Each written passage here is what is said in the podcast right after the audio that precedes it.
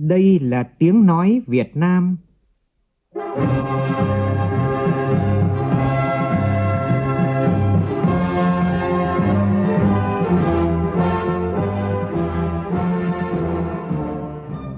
là tiếng nói Việt Nam, phát thanh từ Hà Nội, thủ đô nước Cộng hòa xã hội chủ nghĩa Việt Nam.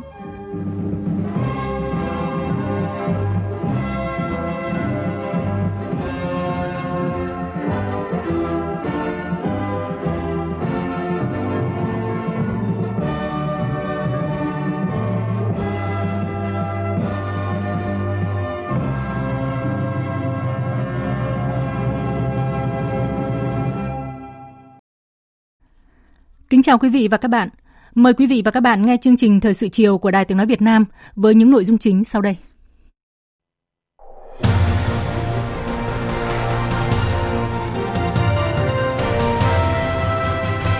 Ban cán sự Đảng, Chính phủ ủng hộ cả 4 đề án của thành phố Hồ Chí Minh để tạo đột phá phát triển. Trong đó đặc biệt cho rằng việc phát triển khu đô thị sáng tạo phía Đông là đúng hướng và đề nghị Ban Thường vụ Thành ủy Thành phố Hồ Chí Minh đưa nội dung này vào dự thảo văn kiện chính trị Đại hội Đảng bộ thành phố. Bắc Ninh khen thưởng các đơn vị điều tra giải cứu thành công cháu bé 2 tuổi bị bắt cóc cách đây 2 ngày. Được đầu tư 4.400 tỷ đồng, dự án thủy lợi Crong Bách Thượng tại Đắk Lắk sau gần 10 năm dở dang có thể tiếp tục bị sa lầy.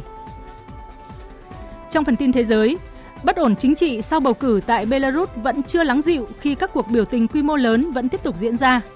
Tổng thống Lukashenko lên án các thế lực nước ngoài can thiệp vào công việc nội bộ của đất nước.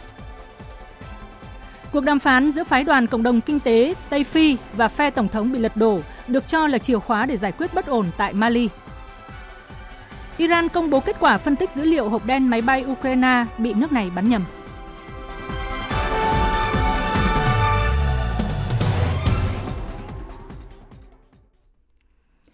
Bây giờ là nội dung chi tiết.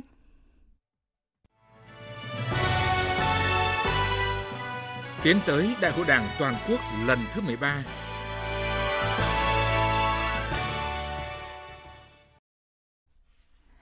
Thưa quý vị và các bạn, nếu vẫn áp dụng mô hình cũ, thành phố Hồ Chí Minh khó có thể phát triển đột phá, thậm chí một số thành phố khác có thể vượt thành phố Hồ Chí Minh về tốc độ tăng trưởng. Thủ tướng Nguyễn Xuân Phúc đã nhận định như vậy khi chủ trì buổi làm việc sáng nay của Ban cán sự Đảng Chính phủ với Thành ủy Thành phố Hồ Chí Minh góp ý vào văn kiện Đại hội Đảng bộ thành phố nhiệm kỳ 2020-2025.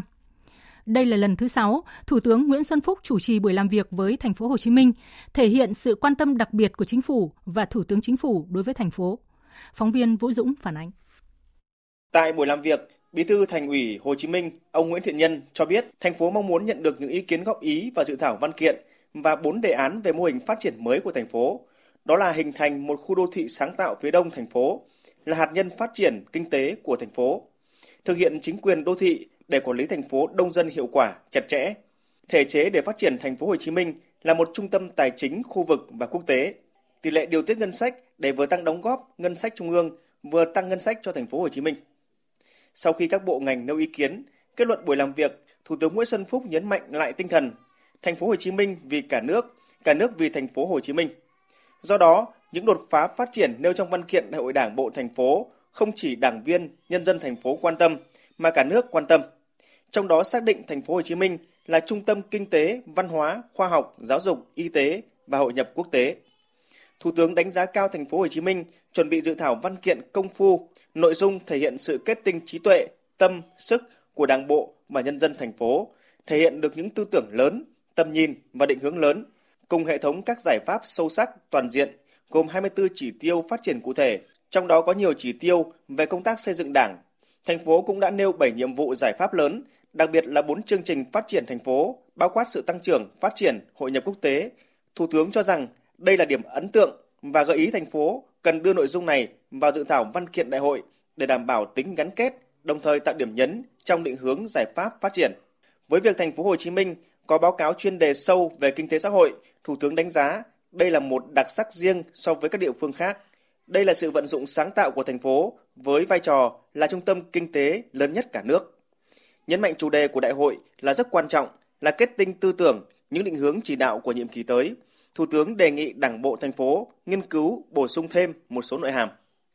Công chí nói xây dựng hệ thống chính trị trong sạch vững mạnh thì tôi đề nghị không chỉ trong phạm vi hẹp là đảng bộ như trong dự thảo mà hệ thống chính trị chúng ta vững mạnh, rất quan trọng. Chúng ta mới nói đảng không chưa đủ đâu. Hệ thống chính trị của chúng ta cần ý quan trọng hơn. Hai câu nói huy động và sử dụng hiệu quả mọi nguồn lực. Tôi đề nghị không chỉ huy động như các đồng chí đã nêu là hoàn toàn đúng trong dự thảo mà còn phải sử dụng có hiệu quả. Các món vẫn sử dụng hiệu quả chứ không phải sử dụng đầy đủ. Mà nguồn thành phố Hồ Chí Minh không phải là thiếu công việc hay là tăng cường ứng dụng khoa học công nghệ và đổi mới sáng tạo. Tôi, cho tôi chúng tôi cho rằng không chỉ là tận dụng thời cơ cách mạng lần thứ tư như đang dự thảo đổi mới sáng tạo là một nội dung quan trọng của văn kiện đại hội đảng toàn quốc lần thứ 13 thành phố Hồ Chí Minh hơn hết một cái trung tâm của của nước ta thì đưa vấn đề đổi mới sáng tạo cùng một cách mạng lần thứ tư mới hoàn thiện được. Nhận định mục tiêu định hướng phát triển của thành phố 5 năm và 10 năm tới, tầm nhìn đến năm 2045 là nội hàm đặc biệt quan trọng đối với thành phố và cả nước. Thủ tướng cho biết, dự thảo văn kiện của thành phố mới nêu tầm nhìn đến năm 2030 nên cần bổ sung tầm nhìn phát triển đến năm 2045. Về báo cáo chính trị, Thủ tướng tán thành với đánh giá của thành phố, đó là đã đạt thành quả lớn lao, toàn diện, đóng góp vào sự phát triển của đất nước. Song cũng còn những điểm nghẽn và suy giảm. Thủ tướng cũng nêu một số điểm yếu tồn tại của thành phố như tăng trưởng kinh tế chưa tương xứng với tiềm năng. Nếu thành phố chúng ta cứ đi theo mô hình cũ, cả thể chế, mô hình phát triển thành phố thì khó có thể phát triển.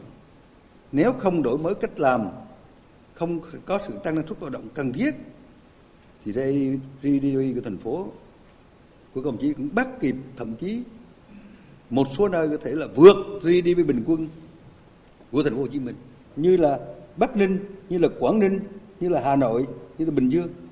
Tôi đề nghị thành phố chúng ta với vị thế của mình nên dẫn đầu đàn. Về mục tiêu, phương hướng, nhiệm vụ phát triển giai đoạn 2020-2025, Thủ tướng đề nghị thành phố lưu ý các giải pháp về khoa học công nghệ, đổi mới sáng tạo, yêu cầu nguồn nhân lực, thách thức biến đổi khí hậu, kết cấu hạ tầng. Thành phố cần cân nhắc mục tiêu phấn đấu sớm trở thành thành phố công nghiệp thông minh, hiện đại, hội nhập, trở thành trung tâm kinh tế tài chính mang tầm khu vực và toàn cầu.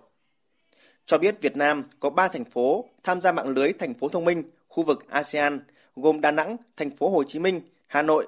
Thủ tướng cho rằng việc phát triển khu đô thị sáng tạo phía đông của thành phố Hồ Chí Minh là đúng hướng và đề nghị thành phố đưa nội dung này vào dự thảo văn kiện. Cơ bản nhất trí các giải pháp phát triển mà thành phố nêu trong dự thảo báo cáo chính trị, Thủ tướng đề nghị thành phố nhấn mạnh một số nội hàm quan trọng. Vấn đề đầu tiên là cơ chế chính sách phù hợp để thúc đẩy phát triển mạnh mẽ, huy động phân bổ sử dụng hiệu quả các nguồn lực. Thì đây là cái chuyện mà chúng ta đang nói Hồ Chí Minh và thành phố Hà Nội không thiếu nguồn lực, mà thiếu cơ chế chính sách để huy động sử dụng hiệu quả nguồn lực. Nếu làm cái này tốt, thì tôi nghĩ nguồn lực rất lớn, đặc biệt là quản lý đất đai, tạo quỹ đất sạch, đấu giá đất hiệu quả thì hoàn toàn đủ nguồn lực cho phát triển các công trình kết cấu hạ tầng trọng yếu của thành phố và liên vùng như ý kiến một số thành viên chính phủ đã nêu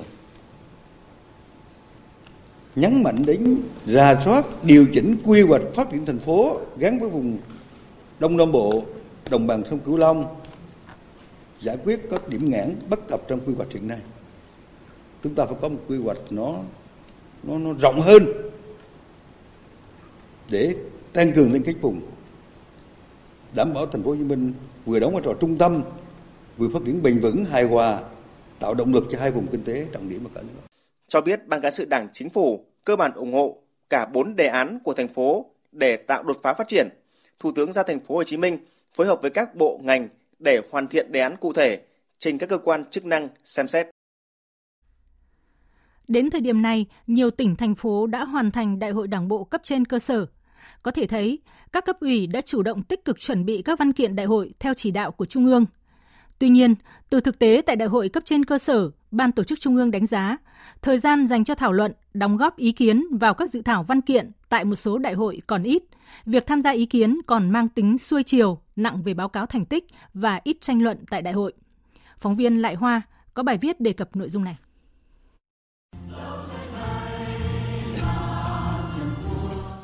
Các đại biểu dự đại hội Đảng bộ huyện An Biên, tỉnh Kiên Giang đã sôi nổi thảo luận thống nhất cao về bốn khâu đột phá trong nhiệm kỳ mới. Với đặc thù của huyện thuần nông vùng U Minh Thượng, An Biên tiếp tục nâng cao chất lượng nguồn nhân lực là khâu đột phá đầu tiên. Đại hội Đảng bộ thành phố Sóc Trăng, tỉnh Sóc Trăng đã thống nhất cao về giải pháp chủ yếu như tập trung huy động nguồn lực xây dựng kết cấu hạ tầng kinh tế xã hội, nâng cao chất lượng, công tác quy hoạch, quản lý đô thị, bảo vệ môi trường. Đại hội Đảng bộ xã Phú Mỹ, tỉnh Bà Rịa Vũng Tàu tập trung thảo luận phát triển đô thị Phú Mỹ bền vững gắn với lợi thế công nghiệp, cảng biển trong quy hoạch phát triển của tỉnh và của vùng, vân vân. Đó chỉ là một vài ví dụ điển hình của Đại hội Đảng bộ cấp trên cơ sở vừa qua, tổ chức tạo được sự đồng thuận, thống nhất cao về các chỉ tiêu, nhiệm vụ, giải pháp trọng tâm và các khâu đột phá. Tuy nhiên, nhìn tổng thể những hạn chế thiếu sót từ Đại hội Đảng bộ cấp trên cơ sở, Ban tổ chức Trung ương cho rằng ở một số đại hội, việc thảo luận còn hình thức, nặng về báo cáo thành tích của địa phương, đơn vị, hoặc chỉ tham luận những nội dung nặng về chuyên môn, ít đề cập đến vai trò lãnh đạo của cấp ủy. Tham dự đại hội cấp cơ sở và cấp trên cơ sở, nhiều đảng viên cũng nhìn nhận được vấn đề này và cho rằng thời gian đại hội diễn ra ngắn, ít tham luận, đóng góp ý kiến vào dự thảo chương trình hành động, thực hiện nghị quyết cả đại hội. Có tình trạng đại hội là trong cái báo cáo chính trị của mình các văn kiện chủ yếu thường nặng về thành tích còn ít nhìn nhận những cái vấn đề còn hạn chế, khuyết điểm, thiếu sót. Có những báo cáo chính trị dài 18 trang nhưng trong đó cái vấn đề hạn chế khuyết điểm chỉ 3 4 dòng.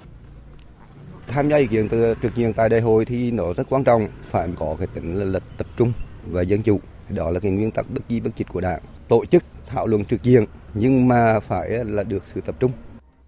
Cũng có thể thấy thực tế ở một số đại hội, đại biểu chưa dành nhiều thời gian nghiên cứu nên chưa tham gia đóng góp ý kiến vào các dự thảo văn kiện trình đại hội, nhất là báo cáo chính trị trình đại hội cấp trên.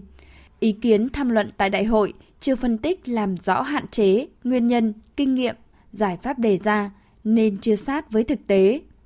Nhìn nhận những hạn chế từ đại hội cấp cơ sở và cấp trên cơ sở thời gian qua, Bí thư tỉnh ủy Thừa Thiên Huế, ông Lê Trường Lưu cho rằng thực tế việc đóng góp các văn kiện của Đảng bộ cấp trên ở đại hội chưa nhiều. Thực chất thời gian đại hội ờ, không nhiều ờ, và ờ, bước để thực hiện thảo luận đóng góp cho các cái văn kiện của các cái đảng bộ cấp trên ở đại hội chưa nhiều. Tuy nhiên thì soát xét lại quá trình thì các bước này cũng đã được từng chi bộ đảng bộ trực thuộc cũng đã tổ chức nhiều phiên thảo luận và đã tổng hợp thành một cái báo cáo à, đóng góp chung cho văn kiện cấp trên. Và báo cáo này thì à, được trình bày ở đại hội hoặc là đại hội tru bì.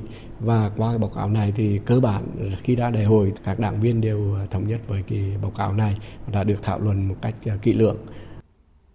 Để việc góp ý đại hội không xuôi chiều, không nặng về báo cáo thành tích và tăng tính tranh luận tại đại hội, thì vai trò của đoàn chủ tịch trong việc gợi ý thảo luận rất quan trọng qua đó tạo không khí sôi nổi, tranh luận, phản biện tại đại hội, góp nhiều ý tưởng mới, sáng tạo và khả thi, thông qua đại hội hoàn thiện văn kiện.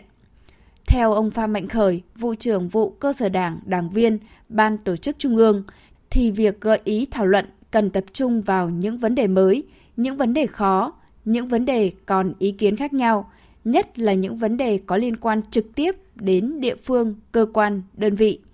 Tài liệu của đại hội phải được gửi trước để đại biểu có thời gian chuẩn bị ý kiến một cách sâu sắc, có chất lượng, từ đó trình bày ý kiến tại đại hội. Nếu để ra đại hội để chúng ta mới góp gợi ý tại đại hội thì đại biểu không đủ thời gian nghiên cứu, chuẩn bị các ý kiến có chất lượng và kỹ lưỡng. Cho nên là cái việc mà phải gửi trước cái gợi ý này cho các đại biểu cùng với cái tài liệu của đại hội. Việc mặc dù có vẻ đơn giản về mặt quy trình thôi nhưng mà có tác dụng rất lớn cái thứ hai là trong quá trình điều hành đại hội của đoàn chủ tịch, có thể chủ động gợi ý thêm cho các cái đại biểu phát biểu tiếp sau, có thể cùng tranh luận, cùng thảo luận vào những cái vấn đề mà đại hội đang quan tâm, tạo ra một cái không khí sôi nổi tranh luận, thảo luận tại đại hội một việc quan trọng nữa đó là cần phải bố trí thời gian hợp lý. Trong quá trình diễn ra đại hội để các đại biểu có đủ thời gian trình bày hết ý kiến tâm huyết suy nghĩ chăn trở của mình đối với các văn kiện của Đại hội 13 cũng như là đại hội đảng bộ cấp trên và cấp mình. Nếu đại hội làm tốt những điểm này thì việc thảo luận tại đại hội sẽ rất hữu ích, có hiệu quả, hội tụ trí tuệ của các đại biểu, đóng góp cho thành công của đại hội. Thủ tướng Chính phủ vừa bổ nhiệm ông Vũ Chiến Thắng, trưởng ban tôn giáo chính phủ, giữ chức Thứ trưởng Bộ Nội vụ. Ông Vũ Chiến Thắng sinh năm 1967, quê tại thị xã Cửa Lò, tỉnh Nghệ An. Ông tốt nghiệp Đại học An ninh, tiến sĩ luật, là cử nhân tiếng Pháp. Ông Thắng từng làm giám đốc công an tỉnh Quảng Trị, phó giám đốc công an tỉnh Nghệ An. Vào tháng 9 năm 2017, khi đang làm cục trưởng an ninh Tây Bắc thuộc Tổng cục An ninh Bộ Công an, ông Thắng được bổ nhiệm giữ chức trưởng ban tôn giáo chính phủ.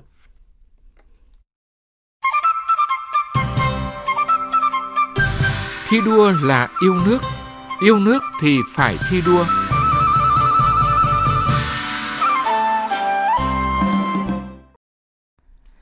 Sáng nay tại thành phố Bắc Ninh, tỉnh ủy, Hội đồng Nhân dân, Ủy ban Nhân dân, Ủy ban Mặt trận Tổ quốc tỉnh Bắc Ninh tổ chức Đại hội thi đua yêu nước tỉnh Bắc Ninh lần thứ 5, giai đoạn 2020-2025. Phó Chủ tịch nước Đặng Thị Ngọc Thịnh dự và chỉ đạo đại hội. Cùng dự có đại diện các bộ ngành trung ương, tỉnh Bắc Ninh, cùng gần 400 đại biểu là các cá nhân tiêu biểu trong phong trào thi đua yêu nước tỉnh Bắc Ninh giai đoạn từ năm 2015 đến năm 2020. Tin của phóng viên Việt Cường. Trong 5 năm qua, ở Bắc Ninh nổi lên các phong trào thi đua tiêu biểu như Bắc Ninh chung sức xây dựng nông thôn mới, Bắc Ninh chung tay vì người nghèo, không để ai bị bỏ lại phía sau, doanh nghiệp Bắc Ninh hội nhập và phát triển, cán bộ công chức viên chức Bắc Ninh thi đua thực hiện văn hóa công sở. Nội dung các phong trào bám sát vào các nhiệm vụ chính trị và mục tiêu phát triển kinh tế xã hội gắn với việc học tập và làm theo tấm gương đạo đức của Chủ tịch Hồ Chí Minh. Phát biểu chỉ đạo tại đại hội, Phó Chủ tịch nước Đặng Thị Ngọc Thịnh chúc mừng biểu dương những thành tựu trong phong trào thi đua yêu nước của tỉnh Bắc Ninh trong 5 năm qua.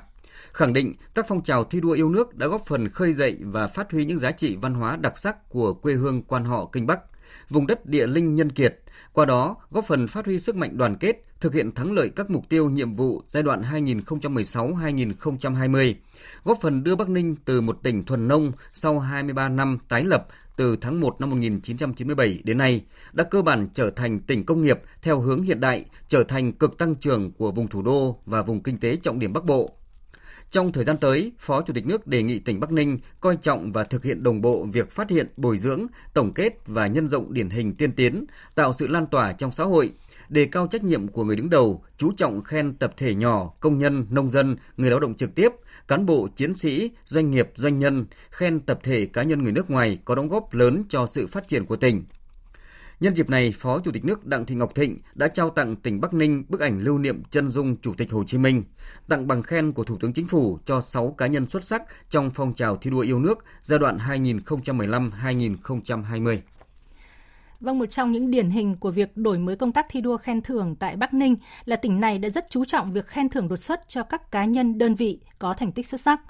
Vừa trưa nay, tại trụ sở Công an tỉnh Bắc Ninh, thành phố Bắc Ninh, Chủ tịch Ủy ban nhân dân tỉnh Bắc Ninh Nguyễn Hương Giang và lãnh đạo Thành ủy, Ủy ban nhân dân thành phố Bắc Ninh đã trao thưởng cho các đơn vị có thành tích xuất sắc trong giải cứu thành công cháu Nguyễn Cao Gia Bảo, sinh năm 2018 tại Khúc Toại, phường Khúc Xuyên, thành phố Bắc Ninh, bị bắt cóc vào khoảng 17 giờ ngày 21 tháng 8 vừa qua tại công viên Nguyễn Văn Cừ, thành phố Bắc Ninh, tỉnh Bắc Ninh.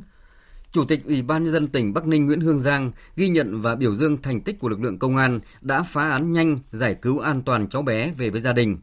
Chủ tịch Ủy ban nhân dân tỉnh Bắc Ninh đánh giá chiến công này góp phần củng cố niềm tin của nhân dân đối với lực lượng công an trong công cuộc giữ gìn trật tự an toàn xã hội. Thời gian tới, mong Công an tỉnh Bắc Ninh tiếp tục phát huy vai trò người chiến sĩ công an nhân dân trong giữ gìn trật tự an toàn xã hội và bảo vệ thành công Đại hội Đảng bộ tỉnh Bắc Ninh. Chủ tịch Ủy ban nhân dân tỉnh Bắc Ninh trao tặng bằng khen cho 5 tập thể gồm Phòng Trọng án Cục Cảnh sát hình sự Bộ Công an, Phòng Cảnh sát hình sự Công an tỉnh Bắc Ninh, Công an thành phố Bắc Ninh, Phòng Cảnh sát Giao thông Công an tỉnh Bắc Ninh và Phòng Cảnh sát Hình sự Công an tỉnh Tuyên Quang. Đại diện lãnh đạo Thành ủy, Hội đồng nhân dân, Ủy ban nhân dân thành phố Bắc Ninh cũng có hình thức khen thưởng đối với mỗi tập thể. Lực lượng chức năng bước đầu xác định đối tượng thực hiện hành vi bắt cóc cháu Nguyễn Cao Gia Bảo là Nguyễn Thị Thu, sinh năm 1988, quê quán tại tổ 5, phường Hợp Giang, thành phố Cao Bằng, tỉnh Cao Bằng, đang ở xóm 16, xã Tân Long, huyện Yên Sơn, tỉnh Tuyên Quang. Nguyễn Thị Thu làm công nhân tại thành phố Bắc Ninh và trọ tại phường Khắc Niệm, thành phố Bắc Ninh. Phòng Cảnh sát Hình sự Công an tỉnh Bắc Ninh đang tiếp tục thu thập tài liệu chứng cứ để khởi tố Nguyễn Thị Thu về tội chiếm đoạt người dưới 16 tuổi theo Bộ Luật Hình sự năm 2015.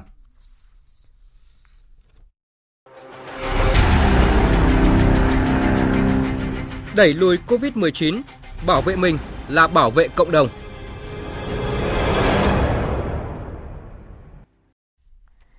Vào chiều nay, Ban chỉ đạo quốc gia phòng chống dịch COVID-19 công bố thêm 2 người mắc COVID-19 mới tại Đà Nẵng và Hải Dương, đó là các bệnh nhân số 1015 và 1016. Cũng trong chiều nay, Tiểu ban điều trị Ban chỉ đạo quốc gia phòng chống dịch COVID-19 công bố 5 bệnh nhân đã được chữa khỏi bệnh, trong đó có một bệnh nhân điều trị tại Bệnh viện Phổi Đà Nẵng, một bệnh nhân tại Bệnh viện Phổi Đồng Nai và 3 bệnh nhân tại Trung tâm Y tế huyện Hòa Vang. Nữ bệnh nhân số 494 là bệnh nhân vừa được ra viện hôm nay, chia sẻ cảm xúc sau gần một tháng điều trị tích cực. Phát hiện ra là bệnh thì mình rất là lo vì mình có nhiều bệnh này nhưng mà lên đây thì mình yên tâm với sự điều trị của bệnh viện. tôi ờ, xin gửi lời cảm ơn bác sĩ Huy, bác sĩ Linh và các bác sĩ mà công như trực tiếp điều trị cho tôi trong thời gian tôi ở nằm ở bệnh viện này. Rất mong là các bác sĩ khỏe, tích cực phục vụ cho bệnh nhân. Xin cảm ơn. Cũng chiều nay, Bộ phận Thường trực đặc biệt chống dịch COVID-19 của Bộ Y tế tại thành phố Đà Nẵng thông tin về trường hợp bệnh nhân số 577 tử vong. Đây là ca thứ 27 mắc COVID-19 tử vong tính từ khi dịch xảy ra ở Việt Nam. Bệnh nhân số 577 là nữ, 73 tuổi, có địa chỉ tại quận Liên Triểu, thành phố Đà Nẵng. Bệnh nhân có tiền sử bệnh thận mạn giai đoạn cuối, chạy thận nhân tạo chu kỳ, suy tim, thiếu máu, tăng huyết áp, gãy xương đùi phải, Bệnh nhân tử vong sáng nay tại Trung tâm Y tế Hòa Vang và được chẩn đoán do biến chứng sốc nhiễm khuẩn, suy đa tạng do viêm phổi COVID-19 trên bệnh nhân suy thận mạn giai đoạn cuối, tăng huyết áp, suy tim và gãy cổ xương đùi. Cộng tác viên Thanh Thắng, thường trú tại miền Trung đưa tin, sau 4 ngày được công bố khỏi bệnh và xuất viện về nhà, tiếp tục theo dõi, nữ sinh viên mang mã số bệnh nhân 564 ở huyện Quế Sơn, tỉnh Quảng Nam đã dương tính trở lại với virus SARS-CoV-2. Sau hơn nửa tháng điều trị tại khu điều trị Điện Nam Điện Ngọc, Bệnh viện Đa khoa khu vực Quảng Nam, đến ngày 18 tháng 8, bệnh nhân 564 cùng với 5 bệnh nhân khác ở đây được công bố khỏi bệnh và xuất viện. Sau khi xuất viện, bệnh nhân 564 được tiếp tục cách ly theo dõi tại nhà, có sự giám sát của Trung tâm Y tế huyện Quế Sơn, không đi ra ngoài và tiếp xúc với mọi người xung quanh, hạn chế tiếp xúc với người thân. Đến ngày hôm qua, bệnh nhân có triệu chứng sốt nhẹ, được các nhân viên y tế đưa vào khu điều trị Điện Nam Điện Ngọc, Bệnh viện Đa khoa khu vực Quảng Nam. Kết quả xét nghiệm cho thấy bệnh nhân dương tính trở lại. Hiện bệnh nhân này đang được giám sát rất chặt chẽ tại Bệnh viện Đa khoa Trung ương Quảng Nam. Thưa quý vị và các bạn, sau 28 ngày thực hiện cách ly để phòng chống dịch bệnh COVID-19, vào trưa nay, khu dân cư tổ 9, phường Quảng Phú, thành phố Quảng Ngãi được chính quyền địa phương công bố dỡ bỏ cách ly người dân mừng vui vì mọi sinh hoạt lưu thông trong khu dân cư đã trở lại bình thường. Phản ánh của cộng tác viên Quang Huy tại miền Trung. Đúng 11 giờ trưa nay, Ủy ban nhân dân thành phố Quảng Ngãi, tỉnh Quảng Ngãi đã công bố quyết định về việc kết thúc cách ly y tế khu dân cư tổ 9 phường Quảng Phú, nơi bệnh nhân 419 sinh sống. Khu dân cư này bị phong tỏa, cách ly vào chiều tối 26 tháng 7, ngay sau khi Bộ Y tế công bố bệnh nhân 419 dương tính với virus SARS-CoV-2. Đây là ca mắc COVID-19 trong cộng đồng đầu tiên ở tỉnh Quảng Ngãi có liên quan đến yếu tố dịch tễ từ các bệnh viện tại Đà Nẵng. Trong thời gian bị cách ly y tế, 34 hộ dân với 132 nhân khẩu đều thực hiện nghiêm hướng dẫn của cơ quan chức năng trong việc phòng chống dịch COVID-19. Qua hai lần xét nghiệm, 100% số mẫu đều có kết quả âm tính với virus SARS-CoV-2. Sau 28 ngày thực hiện cách ly tại nơi cư trú theo quy định, trưa nay, sau khi được chính quyền địa phương thông báo dỡ bỏ cách ly, người dân trong khu dân cư rất vui mừng. Ông Nguyễn Việt Hải, sống trong khu vực cách ly bày tỏ. Dịch Covid này thì rất là nguy hiểm, bà con cũng an tâm tập trung cách ly trong 28 ngày. Hôm nay thì ờ, đã hết lệnh ờ, giả bỏ thì bà con rất phấn khởi. Mọi người rất là vui tươi và nói chung là sức khỏe ờ, đầy đủ, không có ai đau ốm, bệnh tật. Nhân dân ở đây rất là cảm ơn chính quyền địa phương, ủy ban nhân thành phố, phường, công an cũng như là các cái nhà hảo tâm. Người vui mừng nhất trong ngày dỡ bỏ cách ly ở khu dân cư tổ 9 phường Quảng Phú có lẽ là ông Ngô Văn Phẩm, bố của bệnh nhân 419 vì cả khu phố và gia đình ông giờ đã được an toàn. Thấy vui vẻ và sung sướng, à, thấy thoải mái. Bây giờ con tôi thì cũng hết bệnh rồi nhưng cứ không lây cho, thứ nhất là không lây cho, thứ hai là rất vui vẻ.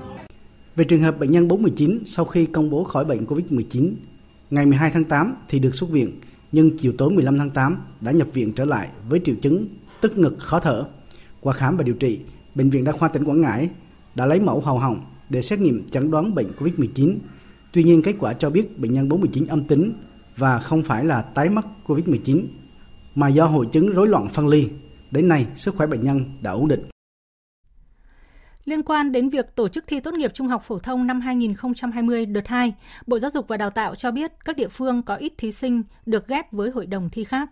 Phóng viên Minh Hường đưa tin. Bộ Giáo dục và Đào tạo đã trao đổi thống nhất với các sở giáo dục và đào tạo về phương án tổ chức thi phù hợp cho hơn 26.000 thí sinh. Trong đó, Bộ đề xuất các địa phương đã kiểm soát được dịch sẽ tổ chức thi từ ngày 30 đến 31 tháng 8. Điểm đặc biệt của đợt thi thứ hai này, Bộ Giáo dục và Đào tạo cho phép các địa phương có thể gửi thí sinh đến các hội đồng thi gần nhất để thi ghép. Bởi vì có nhiều địa phương chỉ có một thí sinh, nếu tổ chức thi vẫn phải lập hội đồng, cử lực lượng thanh tra giám sát của Bộ, Sở, Ủy ban Nhân dân tỉnh, cũng như cán bộ coi thi chấm thi phức tạp, tốn kém. Tuy nhiên, khi tổ chức gửi thí sinh đến địa phương khác để thi ghép, thì điều kiện là phải có đơn đề nghị của thí sinh, cam kết của cha mẹ thí sinh. Các địa phương gửi nhận thí sinh phải có văn bản đề xuất, văn bản tiếp nhận. Sau đó, Bộ Giáo dục và Đào tạo sẽ thống nhất lại phương án với các địa phương một lần nữa mới trình xin ý kiến của Thủ tướng Chính phủ. Các sở giáo dục và đào tạo cũng cho biết thống nhất cao với phương án này và hiện các sở có ít thí sinh dự thi tốt nghiệp đợt 2 đang báo cáo với Bộ về phương án gửi thí sinh đến địa phương khác dự thi. Ông Nguyễn Trọng Hoàn, tránh văn phòng Sở Giáo dục và Đào tạo tỉnh Nghệ An cho biết, tỉnh có một thí sinh sẽ dự thi tốt nghiệp đợt 2. Sở Dục Nghệ An đã có báo cáo cho Bộ Giáo dục, rồi là đã gửi cho cái hội đồng thi tại Đà Nẵng và thì gửi em này vào Đà Nẵng để thi thứ nhất là em này là thí sinh tự do, thứ hai là em thì có gì chuột của em ở trong đà nẵng chiều hôm qua giám đốc sở đã xuống gặp em, động viên, trao đổi cũng như là hỗ trợ em đó 5 triệu đồng để em có thể là thực hiện thi tốt còn tất cả các hồ sơ và các cái nội dung liên quan thì sở giáo dục cũng sẽ tiếp tục báo cáo với ban chỉ đạo thi quốc gia của bộ để tạo điều kiện tốt nhất cho em đó tham gia dự thi. Với những địa phương có đông thí sinh thi tốt nghiệp trung học phổ thông năm 2020 đợt 2 như Đắk Lắk, Quảng Nam, Quảng Trị, Lạng Sơn vân vân đã thống nhất phương án tổ chức kỳ thi tại chỗ tạo thuận lợi cho thí sinh. Ủy ban nhân dân thành phố Đà Nẵng cũng đã chính thức có văn bản gửi Bộ Giáo dục và Đào tạo về công tác chuẩn bị tổ chức kỳ thi tốt nghiệp trung học phổ thông năm 2020 đợt 2 vào các ngày từ mùng 2 đến ngày mùng 5 tháng 9 tới. Để kỳ thi diễn ra an toàn, đảm bảo sức khỏe cho thí sinh, cán bộ giáo viên, nhân viên làm công tác trông thi, Ủy ban nhân dân thành phố Đà Nẵng sẽ tiến hành xét nghiệm virus SARS-CoV-2 cho gần 11.000 thí sinh và gần 2.000 cán bộ giáo viên, nhân viên làm công tác coi thi. Thưa quý vị và các bạn, theo Cục Việc làm, Bộ Lao động Thương binh và Xã hội, do ảnh hưởng của dịch COVID-19, chỉ trong quý 2 vừa qua đã có 1 triệu 300 nghìn người trong độ tuổi lao động bị mất việc làm. Dự báo từ nay đến cuối năm, trung bình mỗi tháng sẽ có thêm khoảng 120 nghìn người mất việc làm, chủ yếu là lao động ngành dịch vụ và du lịch. Những ảnh hưởng nghiêm trọng đã khiến cho cuộc sống của họ ngày càng khó khăn hơn khi mất đi nguồn thu nhập. Phóng sự sau đây của nhóm phóng viên Kim Thanh và Phương Thoa.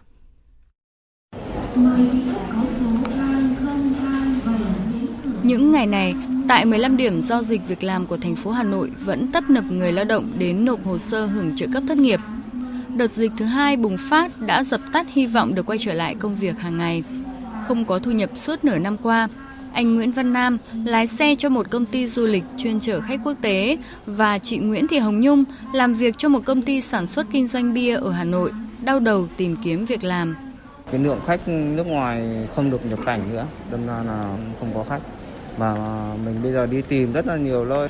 Để mà kiếm việc thì chỉ có mỗi chạy khu công nghiệp hoặc là đưa đón học sinh, hoặc là vào xe buýt. Đấy, thì bạn nào mà có kiểu bằng cao ấy, thì mới chạy được xe buýt thôi. Còn đâu những là không có thì không không có việc. Mình chưa xin được, tại vì bây giờ học sinh vẫn là trong trong cái dịp nghỉ hè và khu công nghiệp thì bây giờ rất là nhiều người rồi đến lúc mình tìm việc thì nó hơi hơi khó khăn. Thời điểm này thì cũng hơi khó ạ. Với cái mức lương mà em mong muốn thì nó khó. Nó bây giờ chắc là chỉ có ngành dược hoặc là những cái ngành à, mà như kiểu là điện nước dân dụng ấy. và nếu mà mức lương mà chỉ kém mức lương ờ, lần trước một ít thì em sẽ đi làm. Còn nếu nếu mà nó thấp quá thì em sẽ ở nhà để học thêm. Với nhiều người lao động, mối quan tâm nhất lúc này không phải là mức lương bao nhiêu mà là có làm mới có thu nhập. Ông Vũ Quang Thành, Phó Giám đốc Trung tâm Dịch vụ Việc làm Hà Nội cho biết, bên cạnh chi trả bảo hiểm thất nghiệp cho người lao động, thì việc tư vấn việc làm cho người lao động giúp họ chuyển đổi nghề tạm thời phù hợp. Hiện tại các ngành marketing, kinh doanh online, giao hàng vẫn có nhu cầu cao.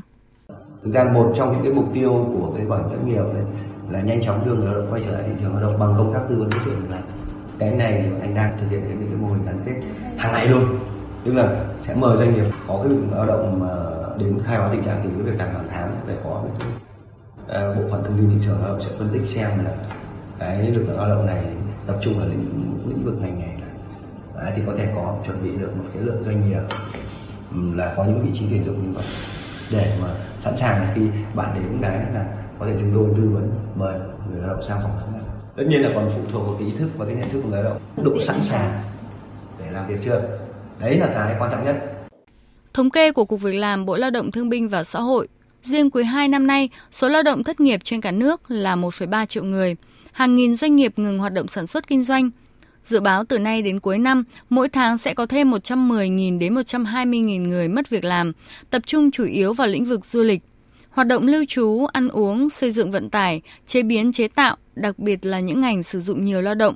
Các doanh nghiệp gặp khó khăn dẫn đến sa thải hàng loạt lao động là vấn đề quan ngại nhất hiện nay – Ông Tào Bằng Huy, Phó Cục trưởng Cục Việc làm, Bộ Lao động Thương binh và Xã hội cho biết. Với tình hình diễn biến của dịch như thế, hiện nay dịch đã bắt đầu có kiểm soát nhưng bây giờ vẫn đang có cái chiều hướng chưa biết thế nào. Cho nên là chúng tôi cũng đang tạm thời báo như thế và thấy rằng tình hình cũng đang còn khó khăn từ giờ đến hết năm nay và tôi nghĩ rằng các doanh nghiệp phục hồi được thì có nhanh chăng nữa thì thì tôi nghĩ là phải hết năm 2021. Chính vì vậy về phía chính phủ thì đã đang rất là nhiều cái biện pháp để tháo gỡ cái khó khăn cho các doanh nghiệp. Để về phía ngành thì chúng tôi thật sự mà nói là cũng mong muốn là chia sẻ lên doanh nghiệp làm thế nào để ổn định sản xuất duy trì được cái cái việc làm cho người lao động tránh cái sa thải hàng loạt lao động. Các chuyên gia nhận định bức tranh kinh tế năm nay và năm tới vẫn là một màu xám, tiền lượng ảnh hưởng lớn đến sản xuất kinh doanh, nhất là lĩnh vực xuất nhập khẩu. Theo ông Bùi Tôn Hiến, Viện trưởng Viện Khoa học Lao động Xã hội, Bộ Lao động Thương binh và Xã hội, giải pháp cần quyết liệt hơn nữa và có tính bền vững là hỗ trợ yếu tố đầu tư giúp doanh nghiệp duy trì sản xuất kinh doanh, duy trì việc làm cho người lao động. Trong xã hội hiện nay, đặc biệt là trong toàn bộ các lực lượng từ chính phủ đến các đối tượng đều có quan tâm ảnh hưởng đến các cái việc hỗ trợ cho doanh nghiệp với cái mục tiêu đã khu vực chính thức đấy là doanh nghiệp giữ được việc làm còn đối với cả người lao động tức là cái sự đồng thuận hay là sự chia sẻ thì đã có.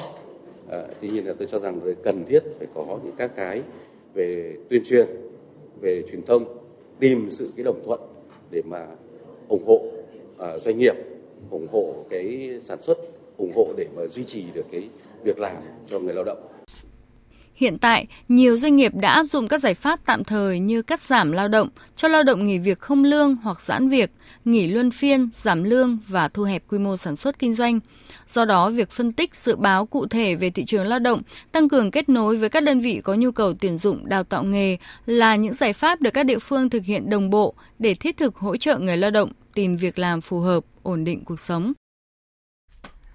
Hôm nay, Công an Hà Nội cho biết đã tạm giữ hình sự đối tượng Phạm Anh Tuấn, sinh năm 1975, trú tại Trần Hưng Đạo, Hoàn Kiếm, Hà Nội, và Dương Thanh Tùng, sinh năm 1982, trú tại Phúc Tân, Hoàn Kiếm, để điều tra về hành vi mua bán trái phép chất ma túy. Phòng Cảnh sát điều tra tội phạm về ma túy Công an Hà Nội phối hợp với các đơn vị chức năng khác vừa đột kích căn hộ của Phạm Anh Tuấn ở tòa T3 trung cư Sun Grand City Ancora Residence, phường Bạch Đằng, quận Hai Bà Trưng, Hà Nội, bắt giữ đối tượng Tuấn và thu giữ 9 bánh heroin, 7.000 viên ma túy tổng hợp có khối lượng khoảng 2,5 kg, một súng ngắn, 7 viên đạn cùng nhiều tang vật tài liệu có liên quan.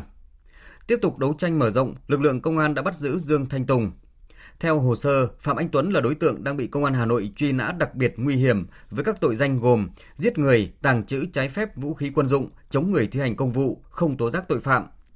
Đây là đường dây mua bán vận chuyển ma túy số lượng lớn từ ngoại tỉnh về Hà Nội. Các đối tượng trong đường dây trang bị vũ khí nóng sẵn sàng chống trả khi bị lực lượng chức năng phát hiện. Thời gian gần đây, tình hình tội phạm ma túy đang có sự dịch chuyển khu vực hoạt động từ các tỉnh phía Bắc xuống vùng biên ở các tỉnh miền Trung – cũng từ khu vực này, liên tiếp các chuyên án ma túy lớn vừa được các lực lượng chức năng tỉnh Hà Tĩnh đấu tranh và triệt phá. Phóng viên Sĩ Đức phản ánh. Thời gian gần đây tình hình tội phạm ma túy đặc biệt phức tạp tại địa bàn biên giới thuộc các tỉnh Nghệ An, Hà Tĩnh, Quảng Bình. Trong đó, khu vực cửa khẩu quốc tế cầu treo Hà Tĩnh được xác định là điểm nóng. Thiếu tá Trần Văn Sông, trạm trưởng trạm biên phòng cầu treo cho biết, đối tượng đã cấu kết với các đối tượng ngoại biên, hình thành đường dây vận chuyển ma túy, thường thì từ Lào về Việt Nam, rồi tiêu thụ địa bàn và đi nước thứ ba. Khó khăn cho lực lượng chức năng là chúng chọn nơi không có sóng điện thoại, địa hình chia cắt phức tạp. Chúng tôi quán triệt và hướng dẫn huấn luyện cho bộ đội là xác định tư tưởng vừa phòng chống dịch Covid-19 vừa thực hiện tốt các cái nhiệm vụ chính trị được giao. Ừ. Trong đó đẩy mạnh các cái biện pháp nghiệp vụ để phòng chống dịch, phòng chống tội phạm, nhất là tội phạm ma túy. Ừ. Chúng tôi đã tham gia phá rất nhiều chuyên án vụ án. Chúng tôi tiếp tục đẩy mạnh các biện pháp nghiệp vụ, nắm chắc tình hình, tình hình phía nội biên, ngoài biên, khu vực cửa khẩu, hai bên cạnh ga, rồi là duy trì kiểm đã kiểm soát chặt chẽ người phương tiện hàng hóa đặc biệt là hành lý của hành khách nhập cảnh về. Để lợi dụng là về nhập cảnh cách ly lên mang và hàng cấm trong đó có ma túy. Một cái nữa là chúng tôi đã tổ chức tuần tra kiểm tra kiểm soát để vừa phòng dịch nhưng vừa để đấu tranh với loại tội phạm ma túy. Điều đang nói là trong tình hình dịch bệnh COVID-19 diễn biến phức tạp trong thời gian qua, các đối tượng phạm tội về ma túy đã lợi dụng qua lại biên giới, xuất nhập khẩu trà trộn, cất giấu ma túy trong hành lý hành khách để đưa qua biên giới tránh sự kiểm soát. Với thủ đoạn để hàng một nơi nhưng người một nơi, khi lực lượng chức năng phát hiện ma túy nhưng rất khó bắt được người vận chuyển. Trước tình hình tội phạm ma túy hoạt động ngày càng diễn biến phức tạp, tinh vi, các lực lượng chức năng tỉnh Hà Tĩnh, đặc biệt là lực lượng biên phòng, đã triển khai nhiều phương án, thường xuyên nắm bắt tình hình, lập chuyên án đấu tranh. Thượng tá Nguyễn Doãn Tuấn, Phó trưởng phòng phòng chống tội phạm về ma túy, Bộ đội biên phòng tỉnh Hà Tĩnh nói: Sau khi mà à, hoạt động mua bán à, vận chuyển ma túy ở các cái địa bàn khác à, vì bị lực lượng bộ đội biên phòng nhưng các cái lực lượng chức năng khác đấu tranh mạnh. Ví dụ ở phía ngoài biên thì Thái Lan, rồi phía Lào cũng cũng đánh mạnh. Nên là đặc biệt là địa bàn của Điện Biên, rồi địa bàn trên Điện Biên Sơn La thế này đấu tranh mạnh. Ờ, cái ờ, tội phạm ma túy nó chuyển hướng về khu miền Trung này. Mà kể cả cái hoạt động ờ, sản xuất ma túy tại cái địa bàn đối diện của Hà Tĩnh cũng đã đã có xuất hiện. Và đặc biệt là kể cả cái số lượng về mua bán, vận chuyển trái phép trong thì cũng cũng được tăng lên. Thì trước cái tình hình đó thì bộ chỉ huy bộ đội biên phòng hà tĩnh cũng đã triển khai các cái kế hoạch để đấu tranh với cái các cái đường dây mua bán vận chuyển ờ, trái phép ờ, ma túy này. Thưa quý vị và các bạn, ờ, được đầu tư hơn 4.400 tỷ đồng. Dự án thủy lợi Crong Bách Thượng do Bộ Nông nghiệp và Phát triển Nông thôn làm chủ đầu tư là một trong những dự án thủy lợi lớn nhất Đắk Lắc và Tây Nguyên đến thời điểm này. Sau gần 10 năm giang dở, dự án đã được khơi dòng vốn, đẩy nhanh tiến độ thi công và hứa hẹn chẳng mấy nữa sẽ tưới xanh những buôn làng chủ phú. Tuy nhiên, ngay khi hy vọng vừa được thắp lên, dự án lại vướng phải những lực cản không ngờ do những tắc trách thậm chí là sai phạm trong quá trình triển khai, nguy cơ gây những hậu quả lớn về kinh tế và an sinh xã hội, đồng thời khiến cho tiến độ dự án có thể tiếp tục bị xa lầy. Trong phóng sự đầu tiên về những vấn đề đang xảy ra tại công trình này, phóng viên Công Bắc thường trú tại khu vực Tây Nguyên đề cập tình trạng tài sản hoa màu của nhiều thôn làng đang dần chìm trong hồ nước và tính mạng của họ đang treo trên đầu sóng. Mời quý vị và các bạn cùng nghe. Mới gần một tuần mưa to, nhiều diện tích cây trồng của thôn 10 xã Cư San huyện Mà Rắc tỉnh Đắk Lắk đã ngập trong nước. Mấy vườn cà phê trên cao, nước đã ngập ngang thân, còn lúa dưới ruộng đã chìm sâu hơn 3 ngày. Ngụp lặn trong nước lũ, cắt từng nắm lúa non rồi bỏ vào bao.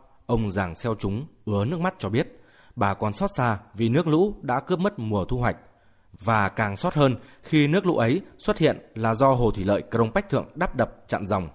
Bây giờ thu nhưng mà còn còn nôn lắm nhưng mà bây giờ nước ngược hết thì phải cả khổ lắm coi như là năm nay không không thể đủ ăn được đề nghị à, cấp trên hoặc là bên dự án thủy lợi là đền bù cái số này cũng khóc không ra nước mắt vì những gì cấy trồng được đều bị nhấn chìm ông Hầu Xeo Hỏa thôn 11 xã Cư San huyện Mà Rắc cho biết đã hơn 10 năm kể từ khi có thông báo triển khai thủy lợi Crong Bách Thượng đến nay bà con vẫn mắc kẹt ở vùng lòng hồ chịu cảnh nghèo cuộc sống bấp bênh Bây giờ thủy lợi đã chặn dòng, nước đã dâng nhưng chính quyền địa phương vẫn chưa đền bù di rời dân.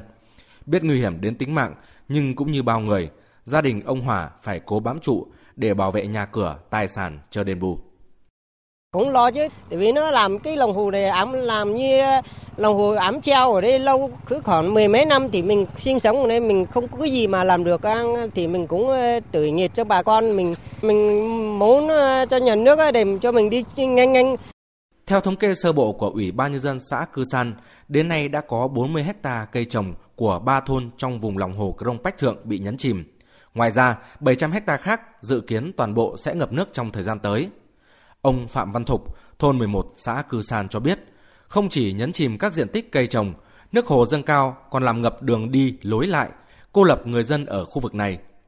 Việc đi lại của người dân hết sức nguy hiểm vì phải dùng thuyền mảng tạm bợ, lại thiếu kinh nghiệm chèo lái. Cứ cái đà này trong vòng một hai tháng nữa mùa mưa tới thì không biết là bà con chết chìm ở trong cái biển nước này hay không nhưng chắc chắn nếu không xử lý được thì bà con sẽ chết chìm trong biển nước này Toàn xã Cư San có khoảng 700 hộ dân với trên dưới 4.000 nhân khẩu nằm trong vùng lòng hồ thủy lợi Krông Pách Thượng.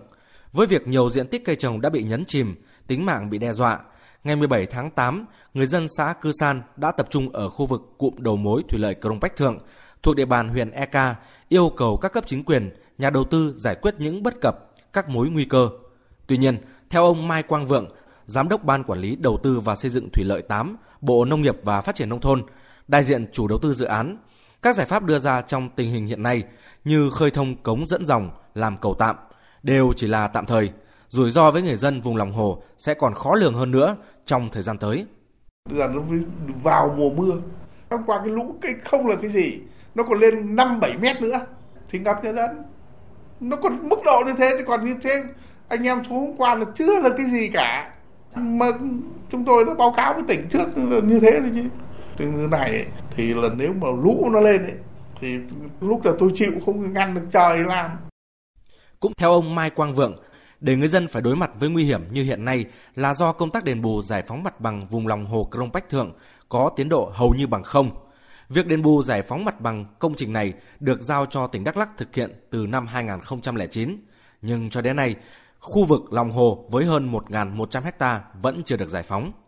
Trong khi đó, yêu cầu phải giải phóng mặt bằng khi chặn dòng để đảm bảo an toàn tuyệt đối tính mạng và tài sản của người dân vùng lòng hồ theo quyết định 706 ngày 9 tháng 3 năm 2020 của Bộ Nông nghiệp và Phát triển Nông thôn lại không được tỉnh Đắk lắc thực hiện, dù tỉnh đã cam kết, đã ban hành kế hoạch cụ thể. Thưa quý vị và các bạn, à, phóng viên Đài Tiếng Nói Việt Nam đã đăng ký làm việc với các bên liên quan, gồm Ủy ban Nhân dân hai huyện Eka và Mơ Ban Quản lý Dự án Giao thông, và Nông nghiệp Nông thôn tỉnh Đắk Lắk và được các bên đồng ý là cung cấp thông tin. Những khúc mắc bất cập trong đền bù giải tỏa tại dự án 4.400 tỷ đồng này, chúng tôi sẽ đề cập trong chương trình thời sự 18 giờ chiều mai. Mời quý vị và các bạn chú ý đón nghe. Tiếp sau đây là những thông tin thời tiết đáng chú ý. Vâng thưa quý vị và các bạn, hầu khắp các tỉnh thành trên cả nước đã trải qua một ngày nhiều mây nhưng tạnh giáo và lúc này mây đang xuất hiện nhiều hơn. Một số khu vực tỉnh thành đã bắt đầu có mưa, Dự báo đêm nay mưa rào và rông diễn ra tương đối phổ biến tại các tỉnh thành trên cả nước, đặc biệt là tại vùng núi Bắc Bộ, khu vực Tây Bắc, Việt Bắc và các tỉnh Tây Nguyên, các tỉnh Bắc và Trung Trung Bộ sẽ có mưa vừa mưa to, cục bộ có lốc xét và gió giật mạnh. Khu vực thủ đô Hà Nội và các tỉnh Nam Bộ có lúc có mưa rào và rông.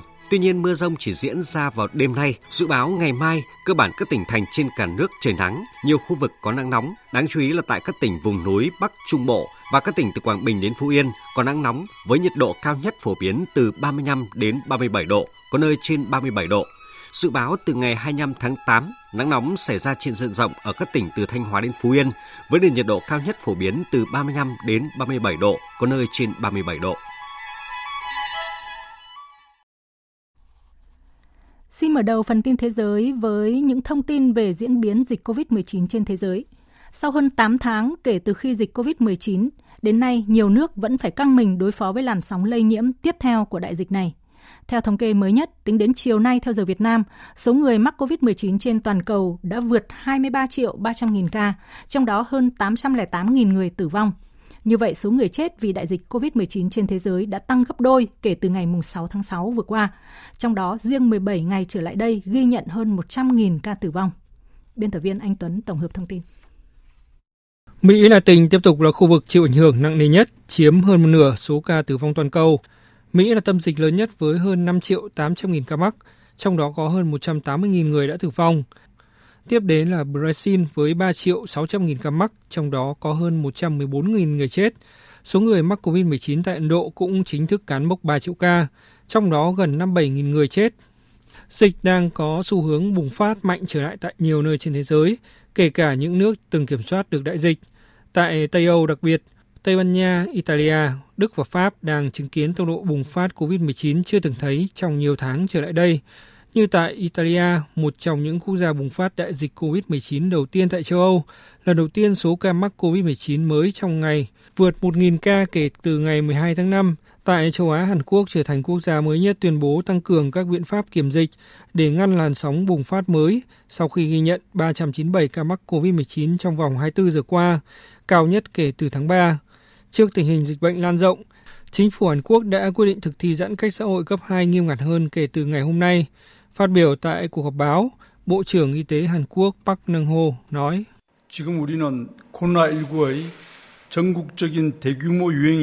Chúng ta đang phải đối mặt với tình trạng dịch COVID-19 tiếp tục lây lan nhanh chóng trên toàn quốc. Nếu chúng ta không kiềm chế sự lây lan trong giai đoạn này, thì dịch sẽ phát triển thành một đợt bùng phát quy mô lớn. Đối với chúng tôi thì không có gì quan trọng hơn là tập trung vào việc ứng phó với dịch COVID-19. Nhận định về tình hình đại dịch COVID-19 hiện nay, Tổng Giám đốc Tổ chức Y tế Thế giới Ghebreyesus cho rằng thế giới có thể kiểm soát được đại dịch sau khoảng 2 năm nữa với việc tận dụng mọi công cụ sẵn có. Bởi vì thế giới chúng ta kết nối với nhau nhiều hơn, virus có cơ hội lây lan nhanh hơn, nhưng chúng ta cũng có công nghệ và kiến thức để ngăn chặn dịch bệnh. Vì vậy, chúng tôi hy vọng đại dịch này sẽ kết thúc trong vòng 2 năm, đặc biệt nếu chúng ta có thể nỗ lực cùng nhau với sự đoàn kết, cùng với việc sử dụng tối đa các công cụ có sẵn và hy vọng có thêm các công cụ bổ sung như vaccine. Tôi nghĩ chúng ta có thể khống chế hoàn toàn được dịch trong khoảng thời gian ngắn hơn so với dịch cúm năm 1918.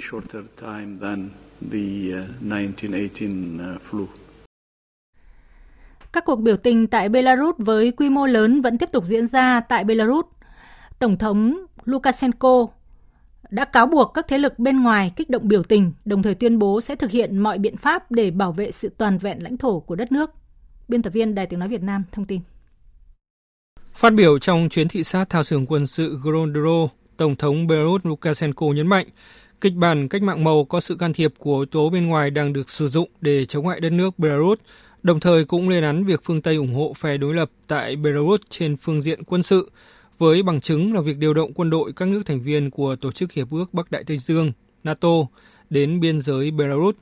Tổng thống Lukashenko coi sự ủng hộ của các nước phương Tây đối với phe đối lập là sự can thiệp trực tiếp vào tình hình tại Belarus Mỹ đang lên kế hoạch và chỉ đạo mọi thứ và một số nước châu đang cố gắng theo đuổi điều đó. Một số nhà lãnh đạo phương Tây muốn hòa giải tình hình tại Belarus, tôi biết điều đó, nhưng họ nên giải quyết công việc của nước mình trước. Tổng thống Lukashenko cũng yêu cầu lãnh đạo Bộ Quốc phòng thực hiện mọi biện pháp để bảo vệ sự toàn vẹn lãnh thổ đất nước, đặc biệt là phần biên giới phía Tây của nước này. Trong khi đó, tại quốc gia láng giềng Litva, Chính trị gia đối lập chính bà Tikhanovskaya cùng ngày cho rằng người dân Belarus muốn một cuộc bầu cử mới được tổ chức tự do và công bằng.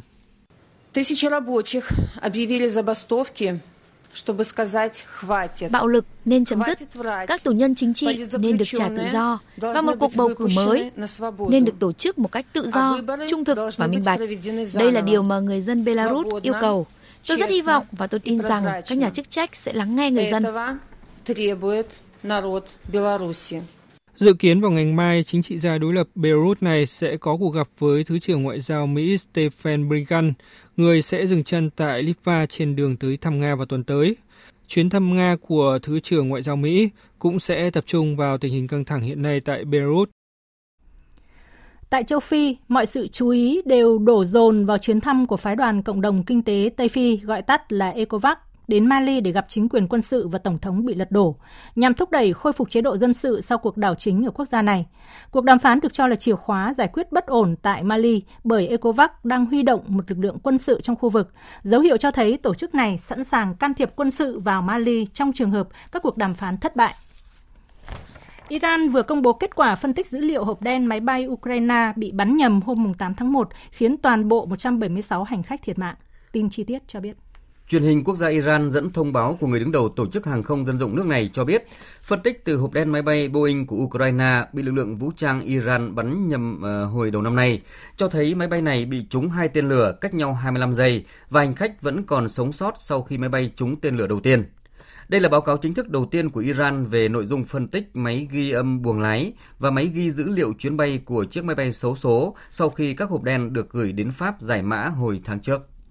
Chương trình Thời sự chiều sẽ tiếp nối với trang tin thể thao.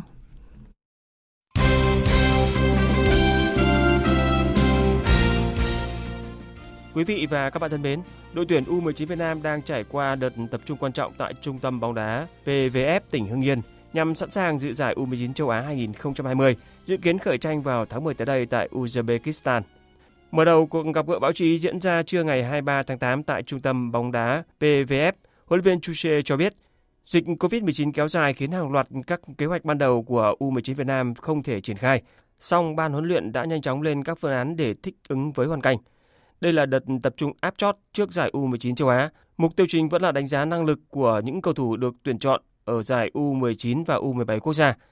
Tháng 10 tới đây, giải U19 châu Á và cũng là vòng loại U20 World Cup, U19 Việt Nam nằm ở bảng C, có trận gia quân gặp Australia. Tiếp đó lần lượt là so tài với Ả Rập Xê Út và Lào. Huấn luyện viên Chusie nói. We have a team to get uh, maximum information about our next opponent and the most important is Australia because Australia will be huấn luyện U19 Việt Nam có mạng lưới thu thập thông tin đối thủ, ưu tiên Australia vì là đối thủ trong trận gia quân. Thời gian vừa qua, họ không tập trung uh, và tập luyện. Chúng tôi lấy thông tin chủ yếu dựa vào giải U18 Đông Nam Á và năm ngoái ở Việt Nam. Đội trẻ U15, U16 của họ cũng đã từng thi đấu ở Việt Nam. Còn với Ả Rập Xê Út và Lào, chúng tôi cũng sẽ tìm hiểu thêm.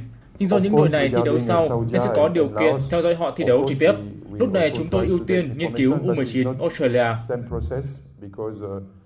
Chia sẻ về những khó khăn do ảnh hưởng bởi dịch COVID-19, huấn luyện viên Philippe Chusier cho biết do ảnh hưởng bởi dịch, chỉ có khoảng 30% số cầu thủ được tập duy trì, số còn lại được các câu lạc bộ cho về nghỉ nên đợt hội quân lần này thể trạng và phong độ của các cầu thủ không được đồng đều. Sau một số buổi tập luyện, huấn luyện viên Philippe Chuchier đánh giá cao sự nỗ lực của các cầu thủ. Những diễn biến phức tạp của dịch COVID-19 đang gây ảnh hưởng rất nhiều đến các lĩnh vực của đời sống, trong đó có thể thao. Nếu theo đúng kế hoạch, trong những ngày này đang diễn ra giải vô địch điền kinh các nhóm tuổi quốc gia tại Tây Ninh. Tuy nhiên do dịch bệnh nên giải đấu phải tạm hoãn. Lúc này, đội tuyển điền kinh Việt Nam tiếp tục cho các vận động viên duy trì khối lượng tập luyện phù hợp và tổ chức thi đấu nội bộ là phương án tốt nhất để kiểm tra chuyên môn, đồng thời giữ vững được trạng thái hưng phấn cho các vận động viên. Vận động viên nhảy xa Vũ Thị Ngọc Hà cho biết.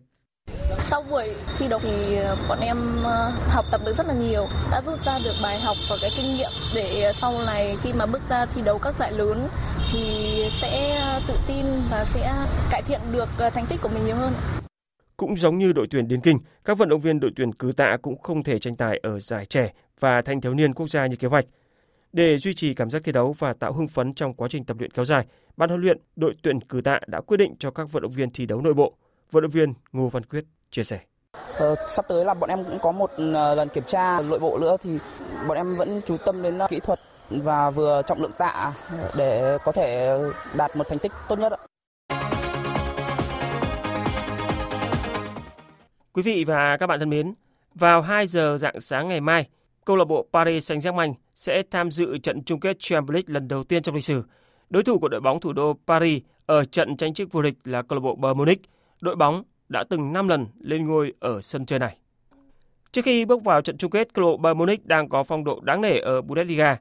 Câu lạc bộ Bayern Munich đã ghi 100 bàn thắng, còn ở sân chơi Champions League, các cầu thủ của huấn luyện viên Hansi Flick cũng đã ghi tới 42 bàn, con số mà trước đây họ chưa từng làm được.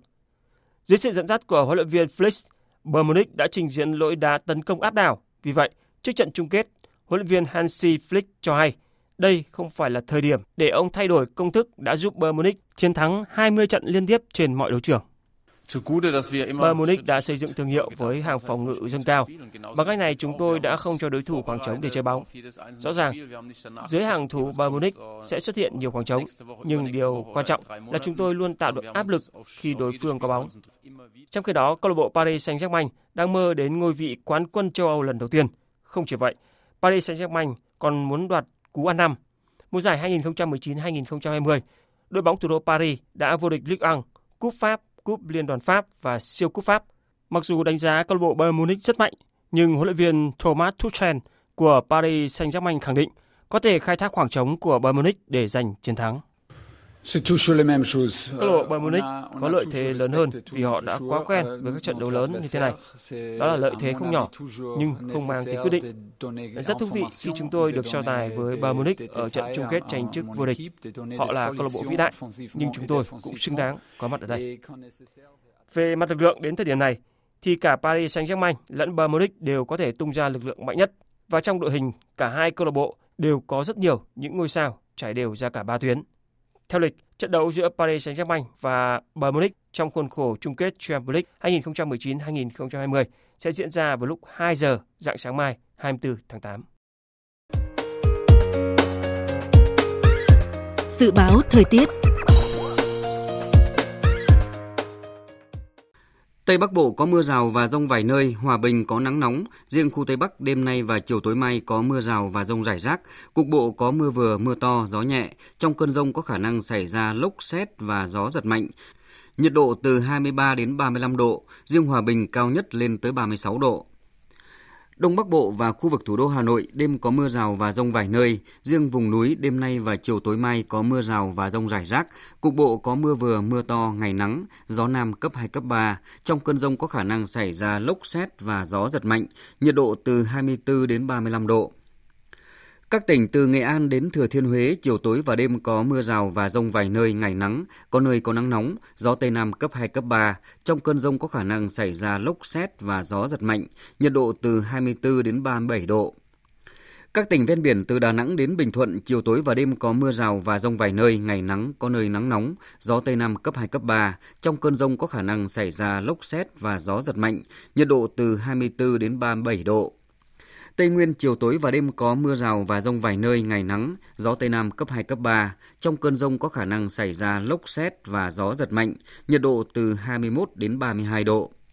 Nam Bộ chiều tối và đêm có mưa rào và rông vài nơi, ngày nắng, gió Tây Nam cấp 2, cấp 3. Trong cơn rông có khả năng xảy ra lốc xét và gió giật mạnh, nhiệt độ từ 24 đến 34 độ. Tiếp theo là dự báo thời tiết biển. Bắc và Nam Vịnh Bắc Bộ có mưa rào và rông vài nơi, tầm nhìn xa trên 10 km, gió Tây Nam đến Nam cấp 4, cấp 5. Vùng biển từ Quảng Trị đến Quảng Ngãi, vùng biển từ Bình Định đến Ninh Thuận, vùng biển từ Cà Mau đến Kiên Giang có mưa rào và rông vài nơi, tầm nhìn xa trên 10 km, gió Tây Nam đến Nam cấp 3, cấp 4. Vùng biển từ Bình Thuận đến Cà Mau có mưa rào và rông vài nơi, tầm nhìn xa trên 10 km, gió Tây Nam cấp 4, cấp 5. Khu vực Bắc Biển Đông và khu vực quần đảo Hoàng Sa thuộc thành phố Đà Nẵng có mưa rào và rông rải rác. Trong cơn rông có khả năng xảy ra lốc xoáy và gió giật mạnh. Tầm nhìn xa trên 10 km, giảm xuống 4 đến 10 km trong mưa. Gió Tây Nam cấp 4, cấp 5. Khu vực giữa và Nam Biển Đông, khu vực quần đảo Trường Sa thuộc tỉnh Khánh Hòa có mưa rào và rông vài nơi, tầm nhìn xa trên 10 km, gió Tây Nam cấp 4, cấp 5. Vịnh Thái Lan có mưa rào và rông rải rác, trong cơn rông có khả năng xảy ra lốc xoáy và gió giật mạnh, tầm nhìn xa trên 10 km, giảm xuống 4 đến 10 km trong mưa, gió Tây Nam cấp 3, cấp 4.